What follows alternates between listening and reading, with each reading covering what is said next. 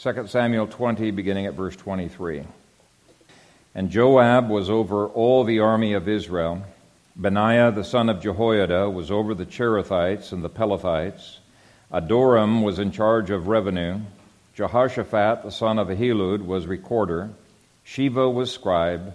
Zadok and Abiathar were the priests. And Ira the Jairite was a chief minister under David. Amen. Father, we thank you for this, your word. We pray that you would open up the eyes of our understanding uh, to not only rejoice over your word and its provision, that it gives answers to all of life, but Father, that you would help us to have the wisdom to be able to apply it to those who ask a reason of the hope that lies within us. We love you, we bless you, and we commit this continued time of worship as we respond to your word. In Jesus' name, amen. George Washington once said, A government is like fire, a handy servant, but a dangerous master. And his point was that, like fire, when the civil government is kept under control, it can serve a great purpose. But when it gets out of control and it begins to dominate a culture, it is destructive. And uh, as far back as we have history, we have seen that most government, civil government, has been a, a, history of destruction because it has rarely kept itself within the stove or within the fireplace or within the biblical proportions that God has called it to. And, and George Washington knew that history uh, very, very well. He talked about it. He knew how civil governments have destroyed lives and the value of money and property and freedom and initiative and moral character and planning and has not only sought to destroy any other competing governments, but destroy anything that competes with its monopoly. And this destructive nature of civil government, that it is a fire, so to speak, made most of our founding fathers uh, try to avoid making an efficient government. In fact, they did the opposite. They looked for every way they could think of uh, for having checks and balances uh, that would contain this fire within its sphere. The almost universal belief in total depravity made them fear both a centralizing government as well as anarchy, which means no government. But, much as I like George Washington, Scripture casts a vision of civil government that is far more limited than even he believed. And I think that Patrick Henry was uh, closer to the truth. And let me read you Washington's statement again, and I'll explain the problematic phrase. He said, A government is like fire, a handy servant, but a dangerous master. Well, Scripture would say, and it would actually go way beyond what uh, George Washington said here. Uh, scripture would say that the civil government is not even supposed to be a handy servant. The scripture would say the moment the population begins to treat the civil government as a handy servant, it is automatically going to become destructive. And it's going to become destructive because, in order to be handy to you as a servant, it's got to steal from someone else. Now, it may not be stealing money, it may be stealing opportunity or liberty or time or something else, but the moment a government becomes a handy servant to you, St. Augustine said that it is no different than a robber or a pirate. And I'm going to very deliberately uh, be starting with a quote from St. Augustine to show that the heart of what we're going to be talking about this morning is not something weird and wacko. This is something that was really the mainstream part of Christianity for many, many centuries. St. Augustine was the um, and I pronounce it different ways just to irritate people. But some people say Augustine, Augustine, some people say Augustine, and maybe it's the different parts of the country you come from. So I'm smack dab in the middle. I can pronounce it any way I want to, right? But anyway, um, Augustine was probably the greatest theologian that the church has ever had. Very, very respected by both the East and the West. Uh, he lived from 354 to 430 AD, and I'm going to be quoting from his most famous book, The City of God. Now, in that book, Augustine said that when a civil government is not built on justice, is not restrained to its biblical proportions, it automatically becomes a society of robbers that pillage and destroy. And let me quote him at length.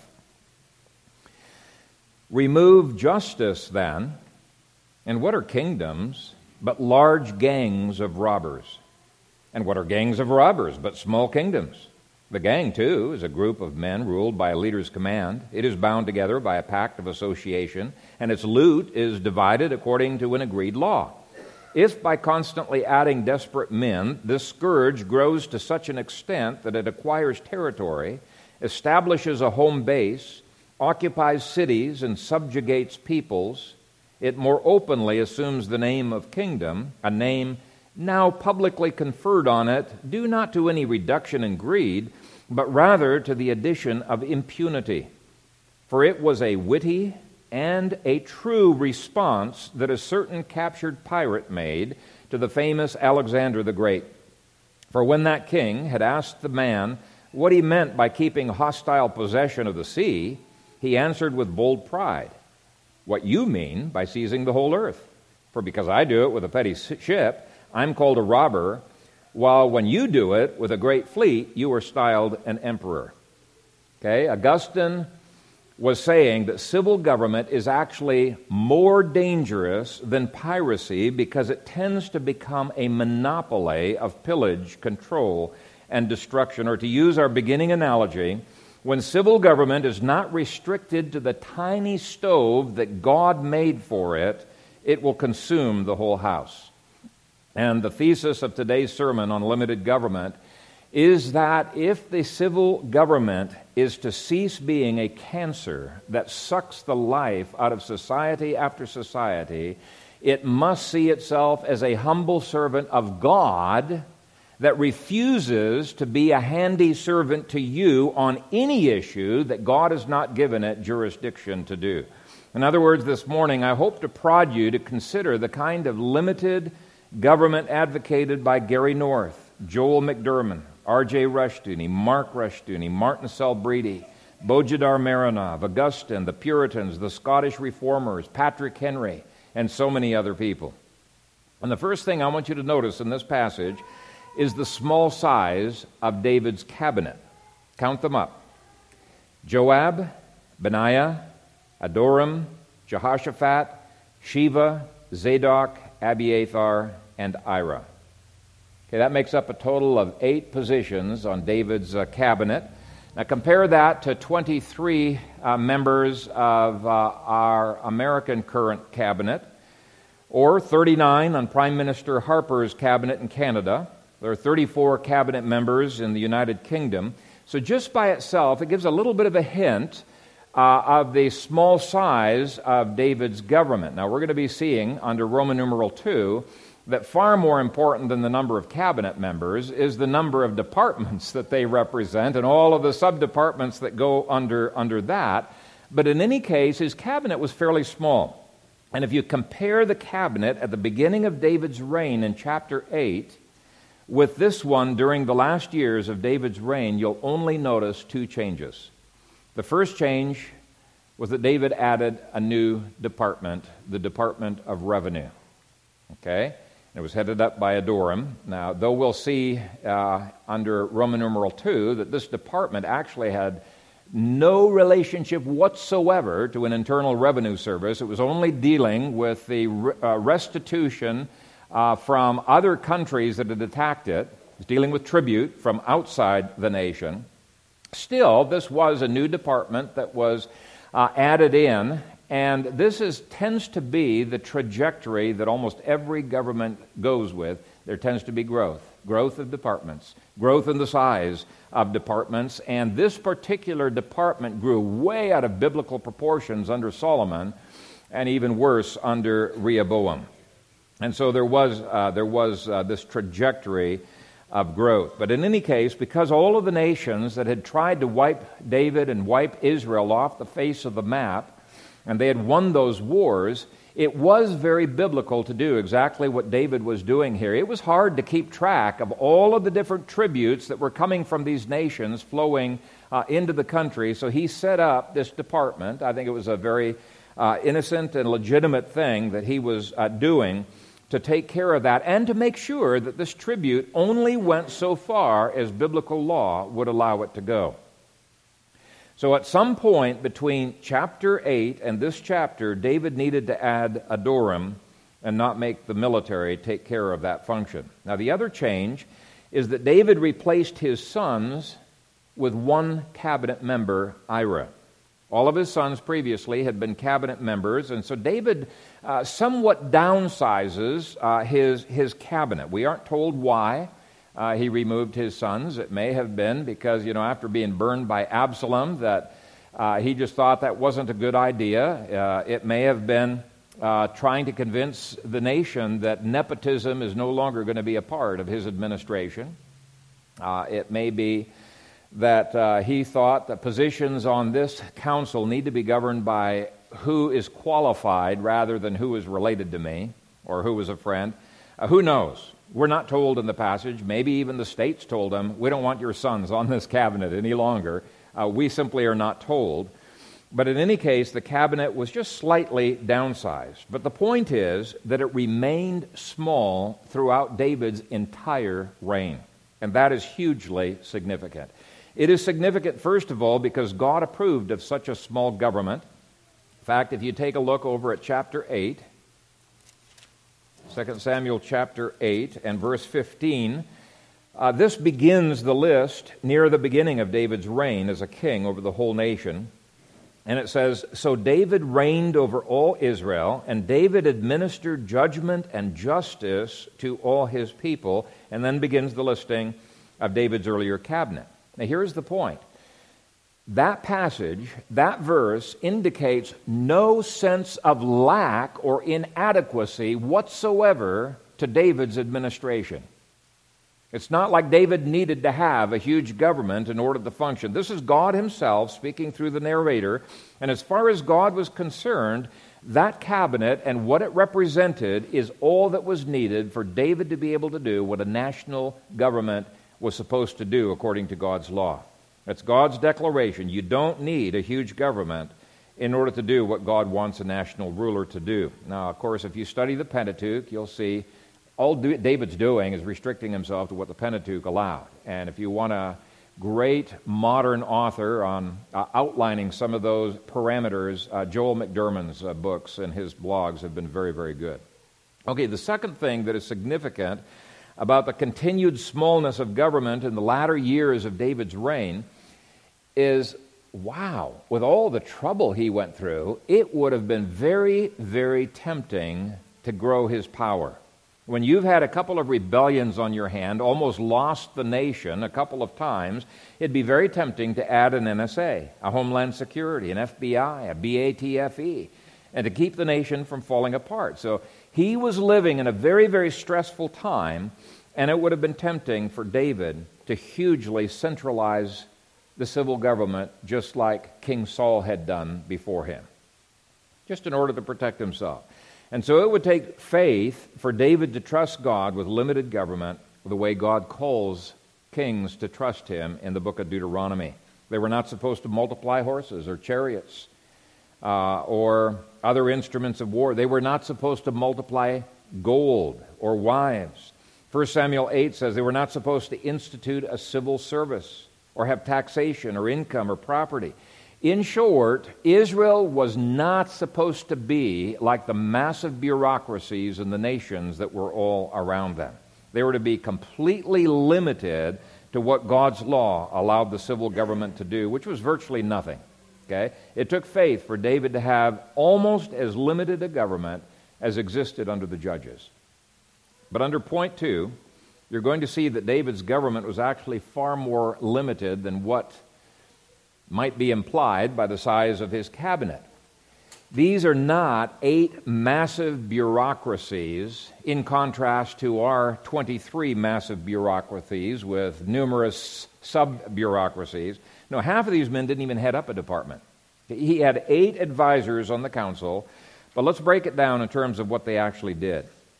The passage starts with by far the most important department. First two advisors oversaw by far the biggest, the most significant aspect of biblical government, the Department of Defense. Verse 23. And Joab was over all the army of Israel. Benaiah the son of Jehoiada was over the Cherethites and the Pelethites. So Joab was the general over all of the state armies, and by state armies I mean all of the tribal units. They were set up as states, not as provinces. There's a big difference between a province and a state, okay? So the tribes were like states. And you'll remember from 1 Samuel that the armies were pretty decentralized and they were under the, the authority of the local clans. And so we're not talking about a massive standing army that Joab was constantly overseeing. There was no standing army other than Benaiah's army of 600 men. That's it. Joab was a general who was ready to pull the reserves together at a moment's notice. Uh, so he was the, the general over the army reserve. He did not oversee a standing army. And people wonder, well, man, how could you protect a country without a massive standing army? Easy. Have every citizen armed to the teeth. Okay, if you do that, uh, there wouldn't be a single neighborhood that the enemy could enter without stiff resistance. And we looked at a bunch of scriptures when we covered how exactly this army was composed in 1 Samuel chapter 23. I'm not going to go through all of those scriptures because you've had that in the past, but let me at least give you a review. And we'll start at the local level.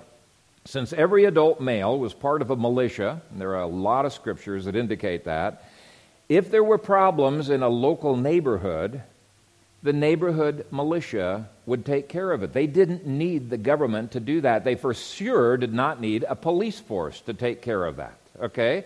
Just think of that as an armed neighborhood watch of which every household was a part. It became a very polite neighborhood. Okay? Now, on the other hand, if there was an invasion of the tribe of Dan, the Danite leaders would instantly mobilize the militias in that area on behalf of the state or the, the tribe. A militia didn't have to join, but generally they would. They would join together and fight under the, the tribal leader, and they would stay together until the problem was dealt with. And by the way, when the clans fought for their particular state, yes, they fought under a state banner, but each clan would fight under their own clan banner as well. Numbers 2 through 3 is quite clear on that. Much like the counties in America would fight under their own county uh, banner in the first wars in America. Just read the history on that, and you will see that they were not kind of mixed up into a generalized army. No, there was these local loyalties that continued to exist within the militaries. And our founding fathers would have been horrified at the modern concept that the army is just composed of a bunch of individuals. No, they thought of it as being composed of all of these different units. So each clan continued to fight under their own banner, but the clan heads were organized under the leadership of the tribal leader. And once the conflict was finished, the tribal army disbanded and the militias went back to their neighborhoods. But because they were constantly trained, they could mobilize instantly. So, where does Joab fit in? Well, if it appeared to be a conflict that would jeopardize the nation as a whole, Joab would talk to the tribal officers under him to get as many of their tribal and clan militias together as possible. Because the militia fun- uh, system functioned so smoothly, you could get a fairly large army gathered together at any point in Israel within three days. That's, I mean, history tells us that. In fact, verse 4 tells us that. That's what David expected uh, Amasa to do. Bring the whole army, this is the whole reserves, mobilize the reserves within three days and, and bring them here. Now, chapter 24 tells us that the reserves were 1.3 million strong. Okay? That's pretty remarkable for a small nation. Their reserve is almost identical in size to our active duty military from all branches, and yet it functioned as a reserve. And those 1.3 million could come together in one place within the nation within three days. That's verse 4. Now, why is this system significant? Well, it made for a small, non invasive government, even when it came to the military. Okay, loyalties were generally local. Though people and militias could always uproot and they could follow their heroes like David or any other person on a, you know, a local or a national uh, level, uh, this generally kept the military out of business that was none of their business.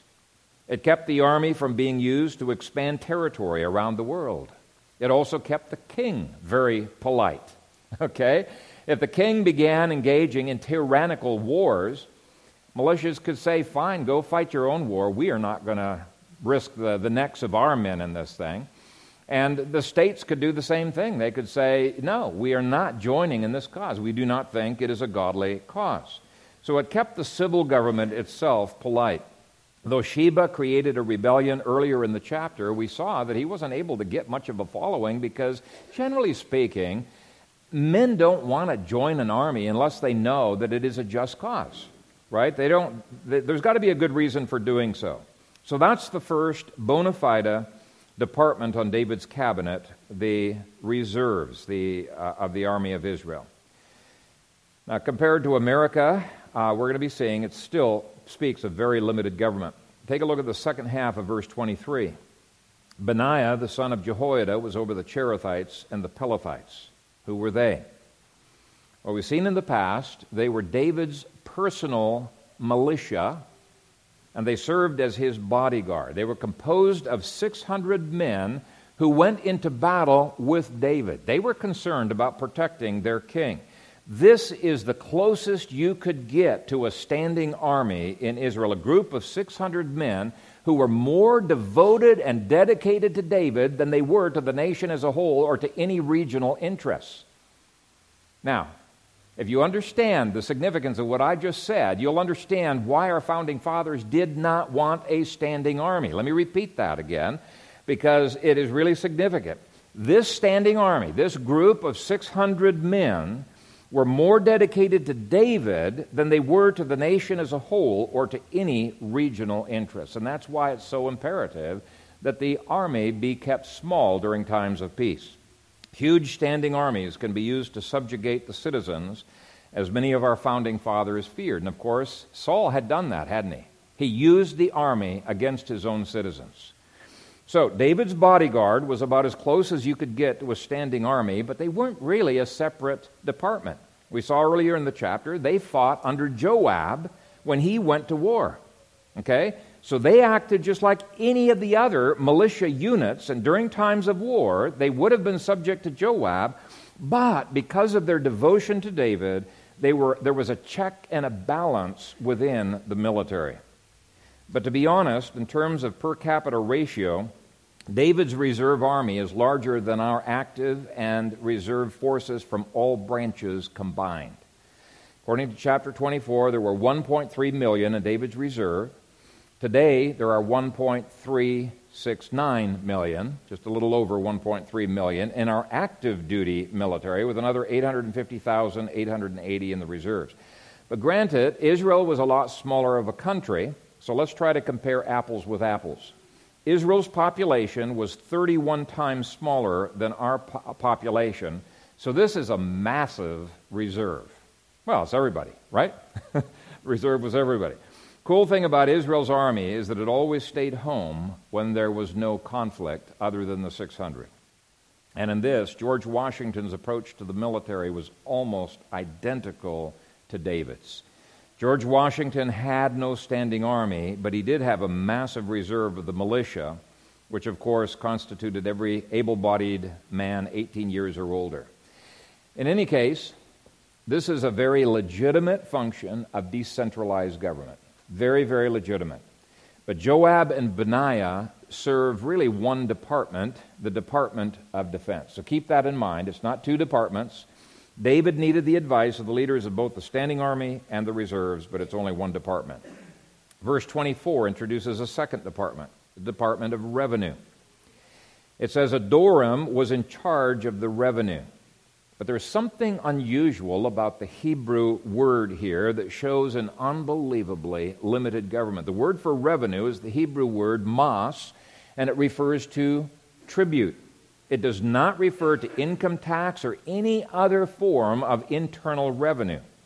Same word is used in Deuteronomy 20, verse 11, which says this And it shall be that if they, and in context he's referring to the, the hostile city that has declared war against you and has uh, been ravaging your coastline, it says, And it shall be that if they accept your offer of peace and open to you, then all the people who are found in it shall be placed under tribute. There's the word mas. Shall be placed under tribute to you and serve you. So this is speaking of a form of restitution to a nation. When aggressor nations attacked Israel and were defeated, they had to pay tribute to be able to pay the costs for what this war had incurred. And Adoram was responsible for collecting those. But I want you to notice there is no mention whatsoever of anyone heading up the collection of internal taxes. The law of God did not authorize that, and so David did not collect it despite the fact that King Saul did. And if you want a fabulous book on this whole subject of taxation, I, I would urge you to read uh, Dr. Robert Fugate's book, uh, Toward a Theology of Taxation. I think he very, very clearly uh, demonstrates that the only internal tax, there was an internal tax, but the only internal tax on citizens that God's law allowed was the head tax. And I would add that even with the head tax, there was no mechanism to force people to pay it. You know, they tried to make Jesus pay it in Matthew chapter 17, but the way they word it, it's very clear they couldn't force him to do it. They just asked Peter, Does your teacher not pay the tax? Okay, and Jesus said, Well, lest they be offended, pay it. That's the most they could expect from the internal tax collectors back then, that they'd be upset if you didn't pay. And so Jesus told Peter, Catch a fish, the coin that you find in its mouth is going to be sufficient to pay your tax and to pay my tax. That's the only lawful internal tax that existed in Israel. There was no property tax, no sales tax, no income tax, no other kind of tax. In contrast, there's an unbelievable number of taxes and hidden taxes in America. But the point of this passage is that while the civil government had a mechanism in place to force tribute, from aggressor nations as a form of restitution, it had no mechanism to force a tax from its citizens. There was no internal revenue service. It was unconstitutional for Israel to have one. They had a flat tax, often called a head tax, that was the same for everyone. And early in David's reign, that head tax was sufficient to pay for the minimal services that the national government provided. You see that in chapter 8.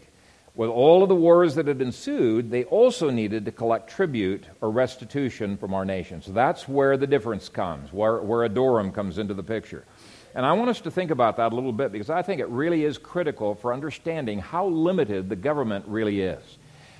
You might think of the head tax as a $100 fee imposed on every adult male.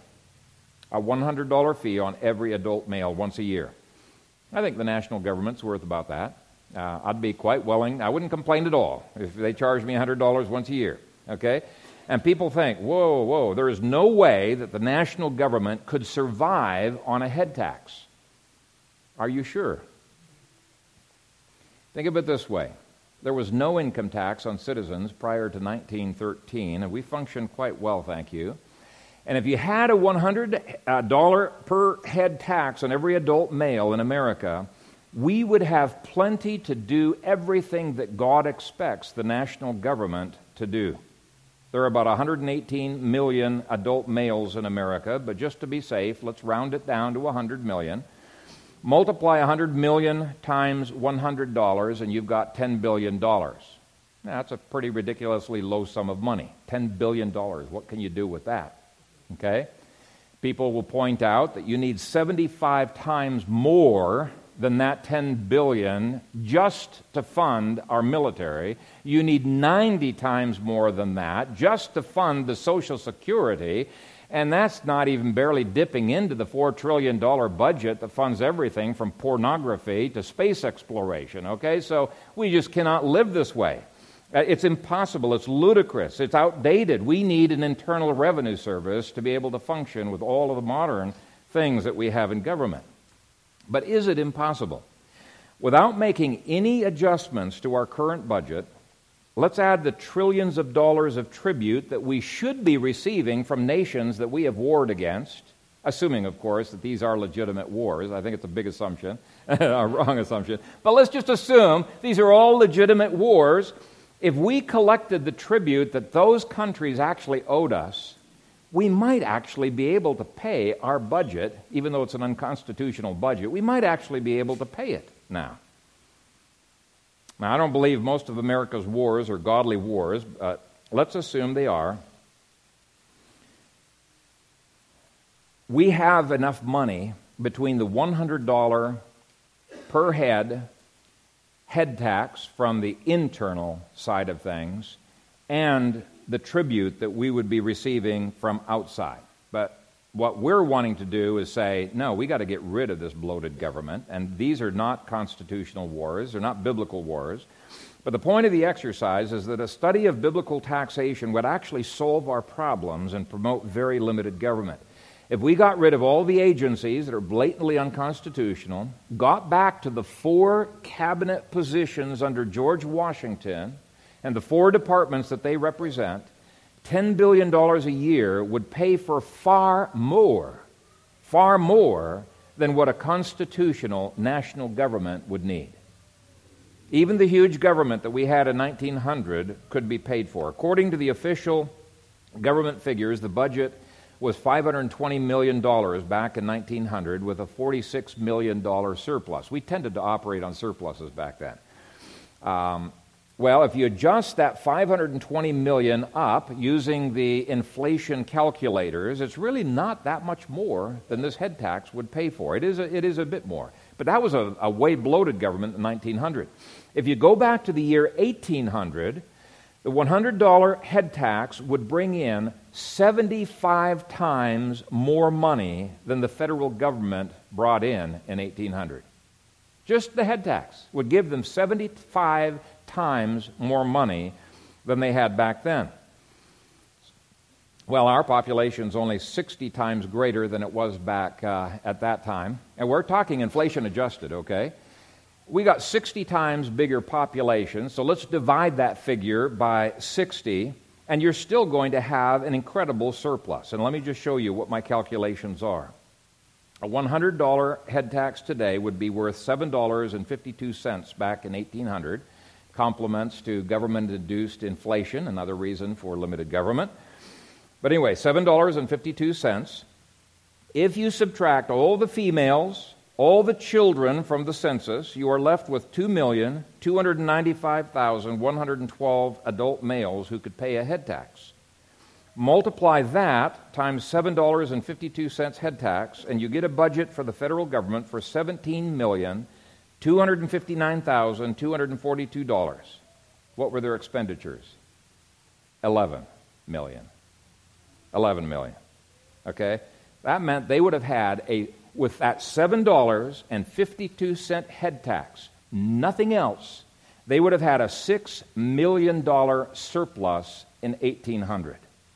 Don't let people try to convince you that the federal government could not survive on a head tax it certainly could. In 1800, they survived with far less revenue than that $7.52 per adult. But more importantly, if we look at how the free market functioned in 1776, it dealt with virtually everything that the federal government today is trying to deal with, and for that matter, what state governments and city governments are dealing with. You'll see that there is no reason that the feds need a more expanded revenue than David had put virtually everything that the government does back into the free market, and the free market would actually do it far more efficiently. And just to give you a perspective on this, let me read from uh, an essay that Leonard Read wrote. Just a little section. He said, During recent years, men in free and willing exchange, the free market, have discovered how to deliver the human voice around the earth in 127th of a second, how to deliver an event like a ball game into everyone's living room in color and in motion at the time it is going on, how to deliver 115 people from Los Angeles to Baltimore in 3 hours and 19 minutes, how to deliver gas from a hole in Texas to a range in New York at low cost and without subsidy how to deliver 64 ounces of oil from the Persian Gulf to our eastern seaboard, more than halfway around the world, for less money than the government will deliver a one ounce letter across the street at one's own hometown. Yet, such commonplace free market phenomena as these in the field of delivery fail to convince most people that the post could be left to free market delivery without causing many people to suffer. His point is we have gotten so used to an omnipotent, omnipresent government intruding into every level of our lives we just can't conceive of it even being possible for government to be able to be limited to the tiny size that it was limited to for the first hundred years of America's existence. But it is doable, it is biblical, and it must be done. This is an imperative of God's law. This is not something that's an optional thing. We must be working for limited government. The cabinet position of Adoram implies a kind of civil government that is vastly smaller than anything I have experienced in my entire lifetime. But it is my hope that we will get back to those levels of spending within my grandchildren's lifetimes, and you may be a part of the process of achieving that. Then come two departments related to records. Verse 24 says, Jehoshaphat, the son of Ahilud, was recorder. Notice it doesn't say he was over anything. He was just a recorder. Okay, one man apparently was able to handle things. Now, in our modern government, the Office of Records has to deal with so much information from so many agencies and committees that it is literally composed of a huge army of people. Anyway, the Hebrew is maskir. It refers to a clerk or a secretary. Clarke's commentary describes this office as being equivalent to a registrar of public events, recorder of official actions, and a correspondent within the nation. Now, he may have needed some help. Okay, I'm, I'm not denying he may have needed some help, but this office does not constitute much of anything. Second area related to records is in verse 25. It speaks of Sheba the scribe. Now, the word scribe is the Hebrew word sofer, and it refers to an office that kept a history of events and also had a few of the functions of the modern Secretary of State. Uh, the scribe probably would have maintained official records, overseen election results, uh, may have been involved in some diplomatic issues with foreign countries, would have managed uh, Israel's official seal of office, and would have had a few other uh, functions. Now, this too may have required a few people to help him, but nothing like the massive bureaucracy that functions under our Secretary of State, John Kerry.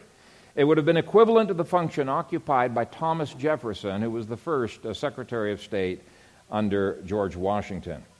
But it would be a big mistake to assume that these two divisions of Israel's records department is even remotely like the records departments in Washington, D.C the spider web of records departments in Washington, D.C. is astonishing. It's bewildering when you uh, try to dig into it. And actually, we don't even know the half of the record keeping because a lot of those records are secret.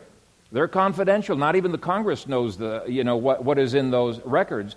But just in terms of the official record keeping, the government itself estimates that we spend more than $1 billion every year on publishing and records. Now, that gives you just a tiny insight into the incredible bureaucracy that has evolved in our country. Now, don't get me wrong. Our founding fathers believed in good record keeping, but they would be stunned by the records that we are keeping today. And Obama wants to expand on that because he wants records on every one of you on your medical life, on your history, on your interests. He wants records on any of you. Uh, because the state pretends to be divine, it also has to be omniscient. In George Washington's day, filing records was very tedious because it was all done by handwriting. And the view of government that they had back then, that was just fine. Handwriting was just fine. But with the advent of the computer, there is this temptation, this greater incentive uh, for civil governments to grow out of control, as has been happening in America for quite some time. Okay, let's move on to verse 25, second part. And we see that, uh, that there are two men listed here who are actually not representatives of any department of the civil government, They're part time advisors sent by the church.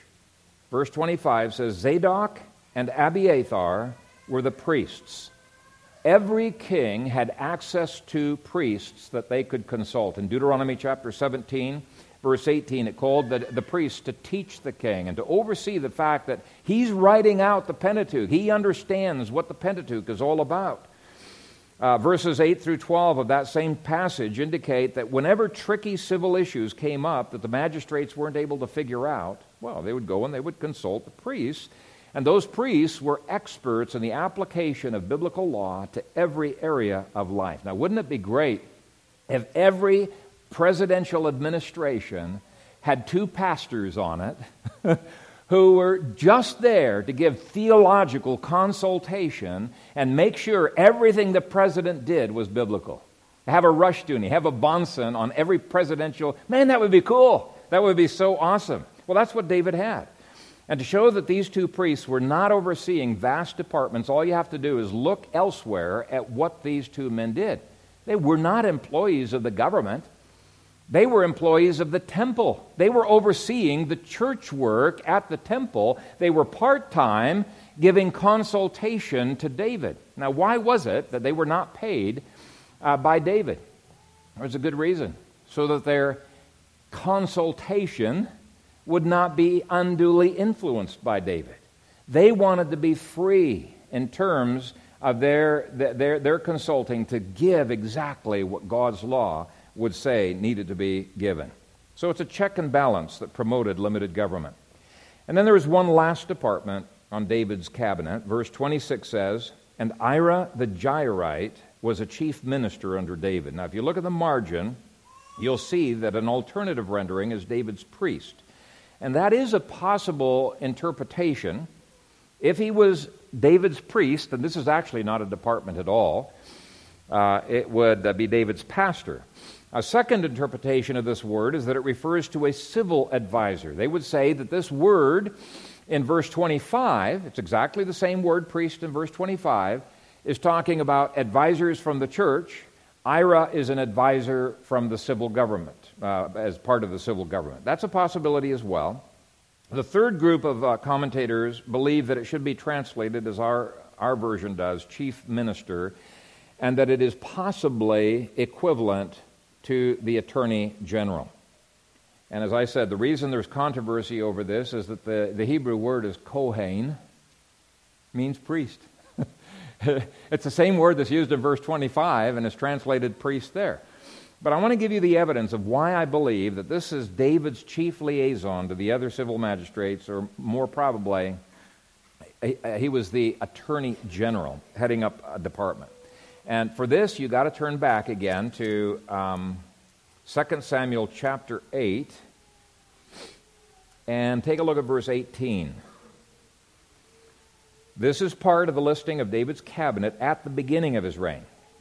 It says, Benaiah the son of Jehoiada was over both the Cherethites and the Pelethites, and David's sons were chief ministers. And if you look at the margin there, you will see that the last phrase can be rendered David's sons were priests or were Kohanes. Now, the problem is everyone agrees that it's impossible for David's sons to have been priests in the temple, part of the church, because only the Levites were allowed to be priests in, in the temple. And so it's a conundrum that people have puzzled over. But several dictionaries have pointed out that just as the New Testament Greek word for minister can refer to pastors like uh, Gary and Rodney and, and me, and it's used that way in Romans 13, it calls them ministers of God. Okay, a civil magistrate, he's every bit as much a minister as I am, uh, accountable to God. So, just as the New Testament Greek word for minister can refer to both, that this Hebrew word kohen is a religious term that can refer to both church pastors in the Old Testament as well as to civil magistrates. It's equivalent to the term minister. It's a religious term for those who judge according to God's law, whether they're in the church or in the state. Okay, they minister to God. So either David had a personal priest who was on his cabinet, or he had a civil representative of God who was a judge over other judges. And I believe that 2 Samuel chapter 8 forces us to believe the latter interpretation. I, I, so I, I, agree with the, I agree with the uh, translation in the New King James uh, Version here.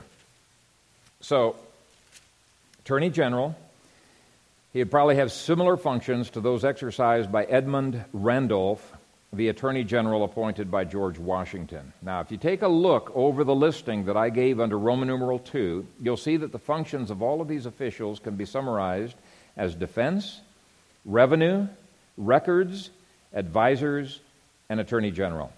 And since the advisors did not head up a major department, what is left is the four departments I have pictured for you in your outline under George Washington's administration Secretary of State, Secretary of Treasury, Secretary of War, and Attorney General. And that's not by accident. It's not by accident. There is a book that shows that every level of early American government was very deliberately copied from the Bible, from the Scripture by our founding fathers. They did not follow the Roman Republic at all. They did not like the Roman Republic. Don't let people hornswoggle you on that. They were copying from the Hebrew Republic. The book written was by E.C. Wines. It's titled The Hebrew Republic. Now, Patrick, Patrick Henry argued that the Scripture called for even more limited government than what our Constitution put together. But almost all of our founding fathers, Alexander Hamilton being one exception, argued that the Christian conception of a republic was much more limited government than anything in Europe or Britain. And so our Constitution was a huge advancement forward in civics, in civic uh, philosophy. And none of our founding fathers, Alexander Hamilton included, would have dreamed that America could have become such a bureaucratic monstrosity as it has become. I was reading on Thursday in the Congressional Record, and there were references to the fact that no man, woman, or child is outside the reach of one or more of our agencies on a daily basis. That's pretty astonishing. Now, prior to World War uh, I, you could go for years without even seeing a civic officer or being influenced by a civic officer other than the sheriff and the post office. You'd see those two. But very rarely would you see much of any, anyone else. And yet, our own government today claims that it daily touches the lives of every man, woman, and child. Obama's cabinet has 23 members besides the president. They oversee 23 massive departments, which in turn oversee numerous agencies, boards, commissions, and committees. Uh. I went uh, to the federal government's uh, website um, this past Thursday just to count up how many boards, agencies, commissions, committees are listed under uh, the executive office page. Now, I may have miscounted. I was counting very, very quickly, so I might be off by, you know, two or three uh, numbers. But I counted on Thursday 157 massive groups, organizations listed under the executive uh, office. That's astonishing. 157 massive boards, agencies, commissions, and committees. It looks nothing like what God calls the national government to be Instead, it looks more like the empires of Egypt, Babylon, Medo Persia, Greece, Rome. In fact, I would say that because of technology and because the rapid advances that have happened in just the last few years, our government has finally come to a position that it is bigger than any empire in world history, including the Soviet Union. It's just a massive, massive monstrosity. And of course, none of this is authorized by the Constitution. But you know where it all started? It all started with Alexander Hamilton opening the stove door that had been constructed by our founding fathers and allowing a few coals to fall onto the living room carpet. It's not a big deal, just a few coals on the living room carpet. He deliberately took a non original intent. We can prove that. He deliberately took a non original intent interpretation of the General Welfare Clause, and it opened up a Pandora's box. Or to use George Washington's image of a fire, once the fire gets out of the fireplace that the Constitution had built for it, it begins to grow and grow until it has consumed most of the house of our economy and threatens to destroy everything. We have got to get back to limited government. We've got to stuff the civil government back into the limits of its constitutional fireplace. Now, to make this a three point sermon, I have one more thought. I've always got one more thought, right? But verse 23 shows that David continued to work with Joab. And this is remarkable. He did not like Joab. He believed Joab should be executed for murder. And in 1 Kings, he tells his son to try to figure out a way to deal with uh, Joab. But David's power to deal with him was limited, and as tempting as it may have been to grow his own power to protect himself, David did not do so. As tempting as it may have been to use unconstitutional means to achieve justice against Joab, David did not do so. As tempting as it may have been for David to grow his own militia into a massive standing army, he did not do so. As tempting as it may have been for David to use Saul's techniques of redistribution of wealth to curry favor, to manipulate Joab out of influence, he did not do so. It took faith for David to follow God's law that mandated limited government. It took faith. And in our own day, we may be tempted to allow agencies like David, uh, excuse me, emergencies like David faced, to cheat and to cut corners. We may be tempted to allow civil government to expand because it's more convenient. We may be tempted to see the civil government as a handy servant, but I would urge you not to do so. The moment compromises are allowed on this principle of limited government, the fire gets out of the box and it grows and it grows until it's completely out of control. Back in February, Nelson Hultberg wrote an essay that described our national government completely out of control, and why the covenanted federalism of our founding fathers and the Constitution is so important to hold it in check. And near the end of the essay, he said this How important is federalism? By the way, it, you guys are familiar with what the word federal means, right? Just covenanted. It, it, it's a covenant theology that was applied. It's the old Latin word foedus, which is a translation of covenant. But anyway, how important is federalism, he asks? If it hadn't been sabotaged by Abraham Lincoln and his massive centralizing agenda, the Federal Reserve and the income tax would not have come to America in 1913. Without the Federal Reserve and its engine of inflation, Woodrow Wilson would not have possessed the monetary capacity to drag us into World War I. Without our entry into that grisly war, the nations of Europe so dissipated in both morale and manpower by 1917 would have had to sue for peace and go home. There would have been no Versailles Treaty, and thus no fervent Nazi movement in Germany. Without Hitler, there would have been no World War II. Moreover, without a Federal Reserve in America, there would have been no inflationary 1920s boom, and therefore no devastating 1930s depression. No depression, no Roosevelt Keynesian New Deal. What a different 20th century it would have been if we had remained true to federalism. If we who advocate a free political order are to challenge today's liberal, neoconservative destruction of the American experiment, then we will have to coalesce around this most important legacy of the founders. Federalism is the only means to unite libertarians and conservatives, and a unity of these two movements is our only hope to defeat the enemies of free civilization that rule us today in such an insufferably tyrannical way. Well, I would actually disagree with that last statement, that last sentence. The answer to the dilemma is not man.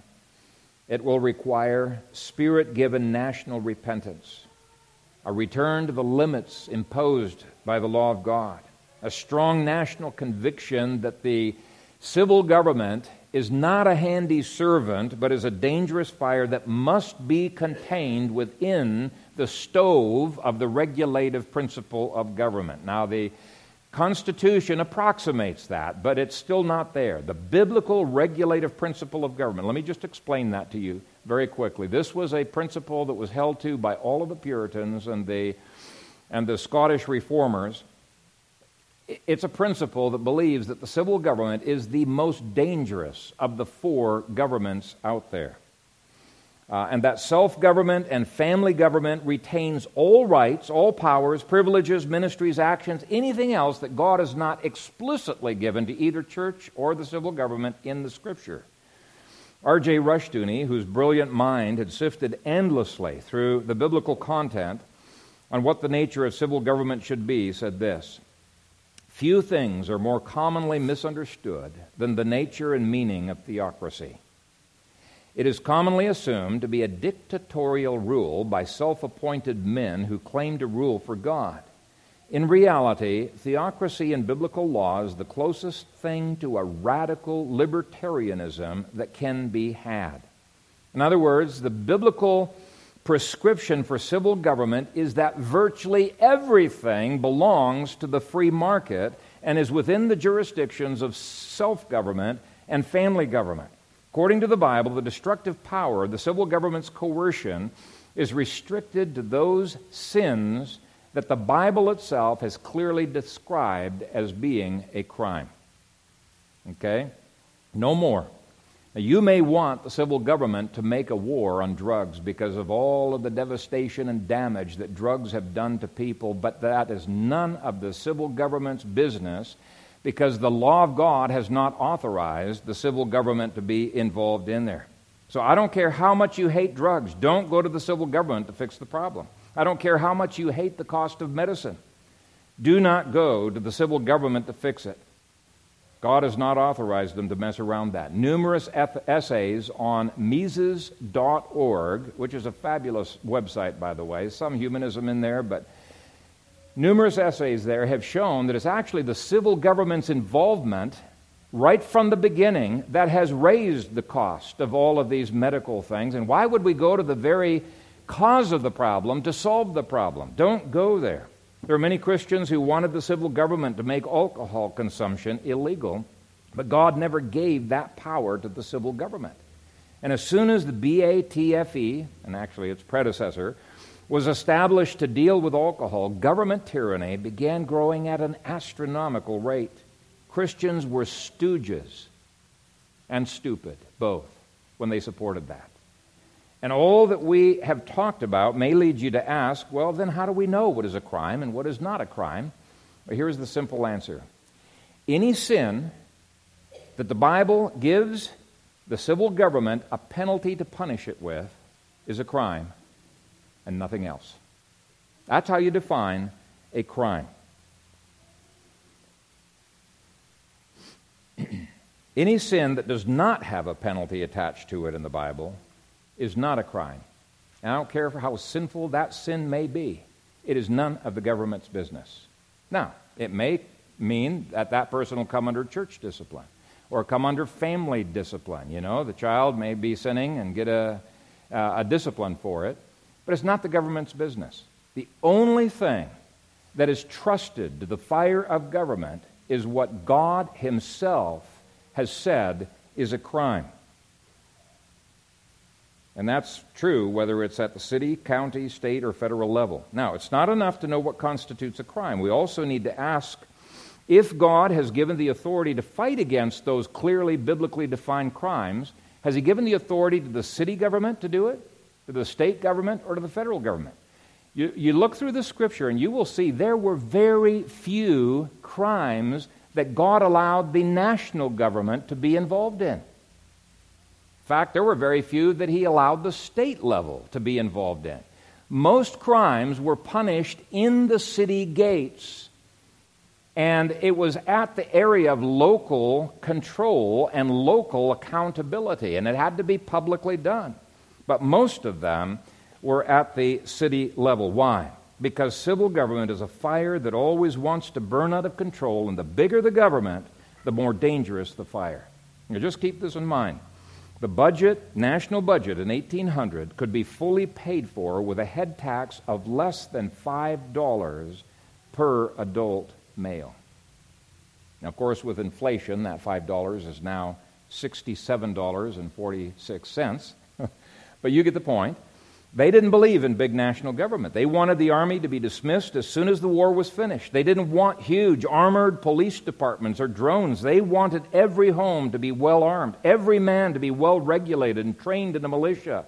and for this involvement in any call to war to be up to the individual's free will, the county's choice, and the state's choice in whether to pursue the national objective. In other words, they wanted a mature citizenry with character, strong families as the backbone of society, churches that would instruct others, including kings, in what God's law meant, just like Abiathar and, and Zadok and other priests instructed the kings. They wanted to maintain states' rights, but above all, they wanted all fires, whether city, county, state, or federal, to be contained within the stove or the fireplace of the regulative principle of government. Now, let me give you five quick additional applications in the conclusion. First, the fires of civil government are not contained right now, but we can start at least teaching our children what that stove looks like. Okay? In other words, educate your kids on what civil biblical civics is all about. Teach them what civil government looks like. Don't buy either party's lame excuses that you can trust their party's fires to be on your living room carpet. Okay? Government must be contained. Second, this calls for self government. If you do not restrain your own desires for something to do, someone to do something for you for free, you're part of the problem. You are bringing coals out of the fire and playing with fire. So, do you take food stamps? Quit it. Get off of food stamps. Talk to the deacons and get them to counsel you and help you with your finances. Do not go to the government for those kinds of things. Don't take subsidies and benefits from the government unless you are forced to do so, as old age pensioners are forced to do. You paid into that, you can get the money out of that. But if you're able to get out of the slavery to Egypt, try to do so. Citizens must embrace the risks, responsibilities, and the hard work of freedom. Don't be like that first generation of Jews after they left Egypt who are constantly wanting to go back to Egypt. Why? Because they loved the garlics and the lakes of Egypt. They, they, they, they did not like the risks uh, of freedom.